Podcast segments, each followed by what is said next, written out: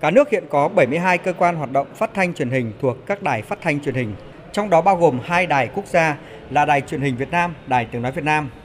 64 đài phát thanh truyền hình các tỉnh thành phố trực thuộc trung ương và 5 đơn vị hoạt động truyền hình với 76 kênh phát thanh, 194 kênh truyền hình khác nhau. Theo các đại biểu, phát thanh và truyền hình là điểm hội tụ, kết hợp giữa nội dung và kỹ thuật. Trong bối cảnh công nghệ số, chuyển đổi số như hiện nay, sự phát triển đột phá về công nghệ có ảnh hưởng tới mọi mặt lĩnh vực kinh tế xã hội, trong đó có lĩnh vực báo chí, phát thanh truyền hình.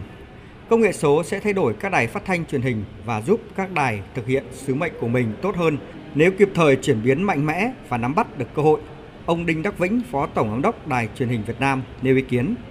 tất cả các đài bao gồm đài tiếng nói Việt Nam, đài truyền Việt Nam và các đài phân nhị phương chúng ta cần hợp tác và các bộ ngành cũng vậy chúng ta phải có sự hợp tác Ờ, hợp tác ở đây thì hợp tác trong sản xuất nội dung, hợp tác trong phân phối nội dung, hợp tác trong sử dụng chung nền tảng. Không những là nền tảng à, phát thanh số hay truyền hình số mà tôi nghĩ nền tảng khác sau này cũng vậy. Các nền tảng về quản trị hay là nền tảng về quản lý điều hành nên dùng chung nền tảng và trong cái công cuộc chuyển đổi số này thì Bộ Truyền thông thì tôi nghĩ dần dần sẽ có những định hướng phát triển dần các nền tảng quốc gia để nền tảng đó sẽ ứng dụng đồng nhất trong Việt Nam cũng như là tiết kiệm chi phí đầu tư Đánh giá cao sáng kiến của Bộ Thông tin và Truyền thông xây dựng hạ tầng số phát thanh quốc gia do Đài Tiếng Nói Việt Nam chủ trì, ông Vũ Hải Quang, Phó Tổng Giám đốc Đài Tiếng Nói Việt Nam cho biết, xây dựng nền tảng số quốc gia về phát thanh số trực tuyến, nền tảng phát thanh số quốc gia hướng đến việc cung cấp đầy đủ các kênh phát thanh của Đài Tiếng Nói Việt Nam và các đài phát thanh các tỉnh thành phố tại Việt Nam. Nền tảng phát thanh số quốc gia giúp công chúng có thể nghe, nghe lại các kênh phát thanh tại Việt Nam mọi lúc mọi nơi kể cả đối với thính giả kiều bào ở nước ngoài. Đài Tiếng Nói Việt Nam đang xây dựng đề án nền tảng số phát thanh quốc gia và dự kiến đầu quý 3 năm 2023 sẽ chính thức đưa vào hoạt động. Để xây dựng hạ tầng số một cách hiệu quả và trong thời gian nhanh nhất, đề nghị Bộ Thông tin và Truyền thông đưa chương trình này vào trong quyết định phê duyệt của Thủ tướng Chính phủ để tập trung nguồn lực thực hiện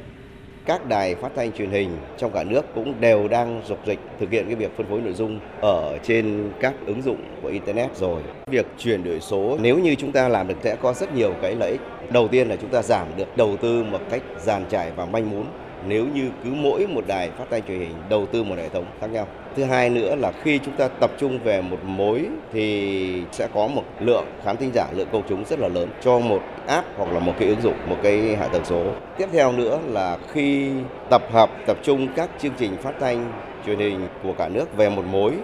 thì chúng ta có thể sử dụng chung được cái dữ liệu